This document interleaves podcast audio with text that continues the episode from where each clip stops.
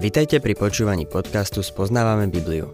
V každej relácii sa venujeme inému biblickému textu a postupne prechádzame celou Bibliou. V dnešnom programe budeme rozoberať druhý list Timotejovi.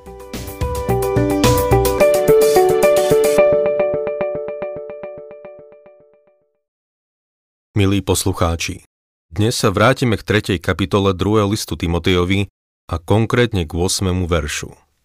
Minule sme cez túto pasáž preleteli len v rýchlosti a chcel by som trochu spomaliť, lebo je tu niekoľko dôležitých vecí, ktoré nechcem, aby nám unikli. 2. Timotejovi, 3. kapitola, 8. verš. Ako sa Jannés a Jambres postavili proti Mojžišovi, tak sa aj títo ľudia protivia pravde. Sú to ľudia so skazenou mysľou a neosvedčení vo viere. Jannes a Jambres boli podľa všetkého vešci, ktorých si faraón zavolal, keď Možiš začal robiť znamenia a na Egypt doľahli rany. Ich mená by sme vôbec nevedeli, keby ich tu Pavol neuviedol. Samozrejme to vyvoláva otázky, skade ich Pavol vedel. Jednoduchá odpoveď je, že mu ich zjavil Boží duch. Nemyslím si, že ich konkrétne mená dodávajú niečo na význame tejto skutočnosti, ale vidíme, že Pavol poznal ich mená a títo vešci boli skutoční ľudia, ktorí vzdorovali Mojžišovi. A títo vešci, ktorí vzdorovali Mojžišovi, boli skutoční ľudia. Môžete si o nich prečítať v 7. kapitole knihy Exodus. Text z knihy Exodus otaľuje, že Satan má moc, nadprirodzenú moc a takisto, že je veľkým, malým imitátorom. Napodobňuje to, čo robí Boh. Janés a Jambres dokázali vykonať zázraky mocou satana. Mojžiš ich robil v moci Božej. Myslím si, že to je dôvod, prečo tu máme na nich odkaz. Musíme si uvedomiť, že Satan dokáže napodobňovať Božiu moc. Ján nás varuje vo svojom liste. 1. Jánov, 4. kapitola, 1. verš. Milovaní, neverte každému duchu, ale skúmajte duchov, či sú od Boha, lebo do sveta vyšlo mnoho falošných prorokov. Satan vie imitovať Božiu moc. Obávam sa, že dnes sa veľakrát prejavy satanovej moci milne považujú za prejavy Božej moci. Pavol píše, sú to ľudia so skazenou mysľou a neosvedčení vo viere. Hovorí, že ľudia, ktorí sú v súčasnosti na scéne, majú skazenú myseľ ako Janés a Jambres. Neosvedčený vo viere znamená, že vieru úplne zavrhli. Z nedávnej doby si spomínam na jedného biskupa z episkopálnej cirkvi tu na západnom pobreží, ktorý bol nespochybniteľne schopný človek, ale spolu so svojou rodinou sa začal zaoberať špiritizmom, hraničiacim s nadprirodzenom. Podľa toho, čo viem, zavrhol pravdy písma a vydal sa na cestu do Palestíny, aby sa pokúsil vyvrátiť niektoré veľké pravdy Božieho slova. Nuž, namiesto toho, aby ich vyvrátil, sa mu podarilo niektoré z nich potvrdiť. A toto je jedna z nich. Tam na púšti sa mu stala veľmi zvláštna vec a zomrel. Nepokúšam sa ponúkať nejaké vysvetlenie.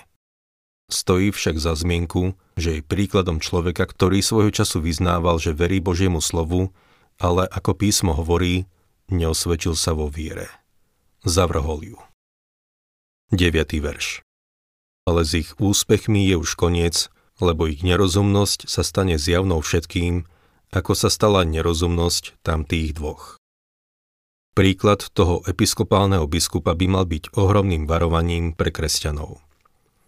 Môžeš sa vrtať v špiritizme, ak chceš, ale zahrávaš sa s niečím veľmi nebezpečným.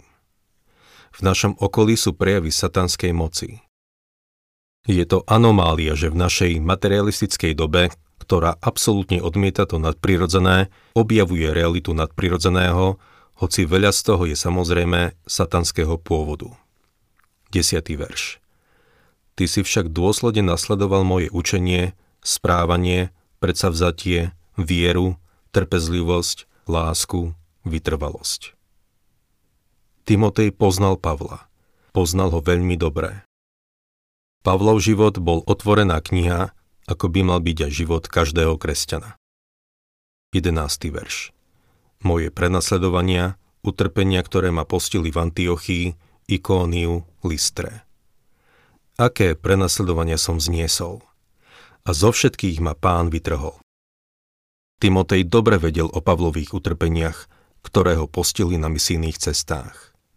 Pizícka Antiochia, Ikónium a Listra boli mesta v Galácii, kam Pavol išiel na prvej, druhej i tretej misijnej ceste.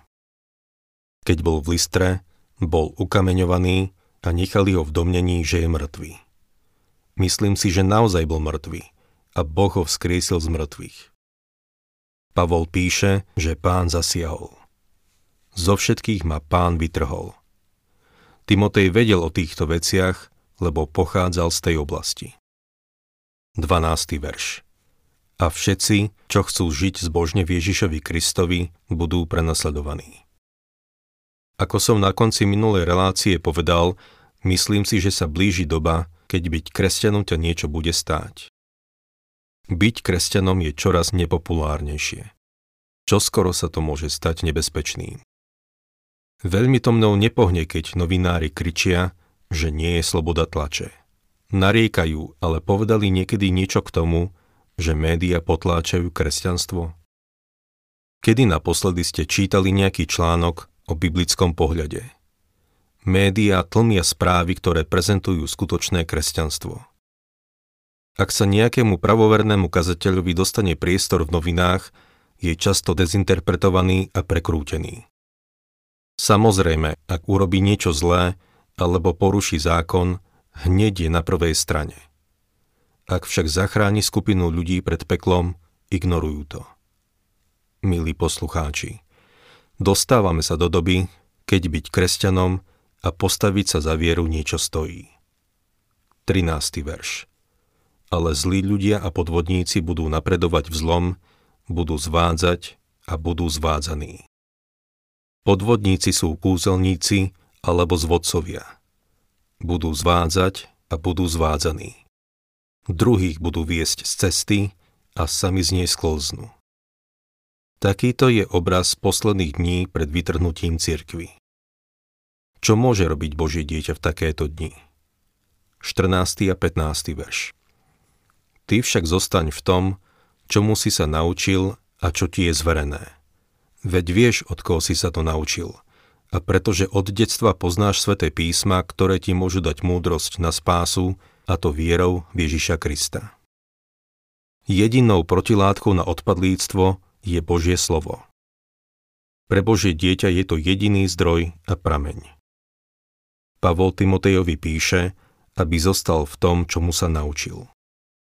Poznal sveté písma, lebo jeho matka a stará matka boli židovky a dbali na to, aby vyrastal na Božom slove. Pavol píše – ktoré ti môžu dať múdrosť na spásu, a to vierou v Ježiša Krista. O akej spáse tu hovorí? Veď Timotej už bol spasený. Nuž spása sa objavuje v troch významoch. Poprvé v minulom čase, bol som spasený z riechu, potom v prítomnom čase, som spasený z riechu a nakoniec budúci čas, budem spasený z riechu. Dovolte mi to vysvetliť.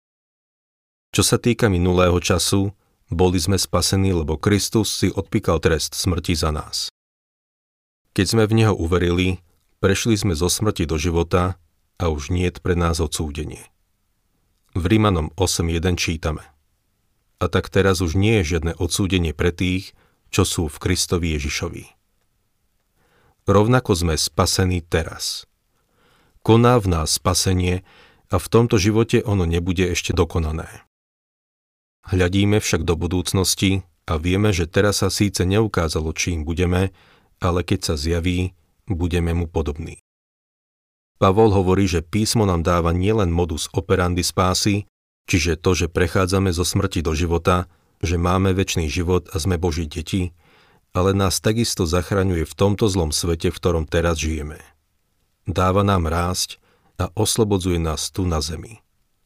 Osobne tvrdím, že jedinou pomocou, ktorú máme, je neustále štúdium Božieho slova. Dáva nám múdrosť na spásu, a to vierou v Ježiša Krista. A myslím si, že nám dáva múdrosť na to, aby sme vedeli, ako žiť. 16. verš. Celé písmo je Bohom vnúknuté a užitočné naučenie, karhanie, nápravu a výchovu v spravodlivosti. Keď Pavol hovorí celé písmo, má tým na mysli celé od Genesis po zjavenie. Niekto možno povie, a či nevieš, že v čase napísania 2. Timotejovi nebolo zjavenie Jána ešte napísané? Áno, viem. Dôležité je však to, že zjavenie Jana sa stalo písmom, takže celé písmo zahrania aj ono. Písmo je Bohom vnúknuté, čiže vdýchnuté alebo inšpirované. Písatelia písma neboli len perom, ktoré Boh chytil do ruky a písal.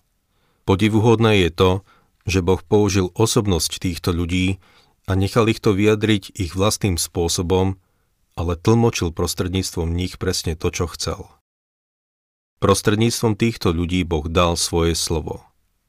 Dnes nám nemá viac čo povedať. Keby prehovoril z neba, nič nové by nepovedal.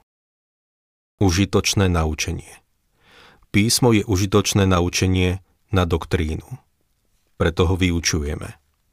Je dobré nakarhanie, čo znamená na usvedčenie. Štúdium Biblie by nás malo usvedčovať. Je to vlastne jediný spôsob, ako môžeme vedieť, že Božie slovo v nás koná. Ako čítame ako hoci ktorú inú knihu, potom v nás Boží duch nebude konať. Ak nás však usvedčuje, potom vieme, že Duch Svetý v nás koná. Písmo je ďalej užitočné na nápravu a výchovu v spravodlivosti. To znamená, že napráva veci v našom živote. Vychováva nás, aby sme mysleli a konali v súlade s Božou vôľou. 17. verš aby Boží človek bol dokonalý a pripravený na každé dobré dielo. Dokonalý neznamená, že dosiahneme takú dokonalosť, že už všetko, čo budeme robiť, bude správne. Skôr to znamená to, že dosiahneme úplnú dospelosť. Dnes je veľa kresťanov, ktorí sú ako bábetká. Budeme úplní, dospelí ľudia. A aby Boží človek bol pripravený na každé dobré dielo. Božie dielo nás pripraví v živote na každé dobré dielo. Milí poslucháči, som proti týmto malým programom a lekciám, ktoré nás akože privedú ku kresťanskej dospelosti. Celé písmo je Bohom vnúknuté a ono celé slúži na to, aby naplnilo naše potreby. Dostávame sa na záver 3. kapitoly.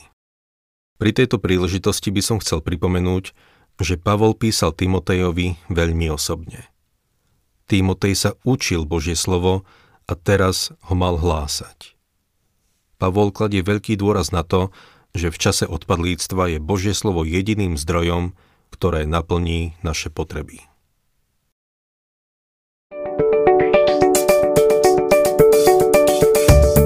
Ak sa vám páči program Spoznávame Bibliu, budeme radi, ak ho odporúčite svojim známym a dáte like, alebo nás začnete sledovať na facebookovej stránke Spoznávame Bibliu a ak vás niečo oslovilo alebo zaujalo, napíšte nám cez Facebook alebo na adresu spoznávame.bibliu zavinač gmail.com.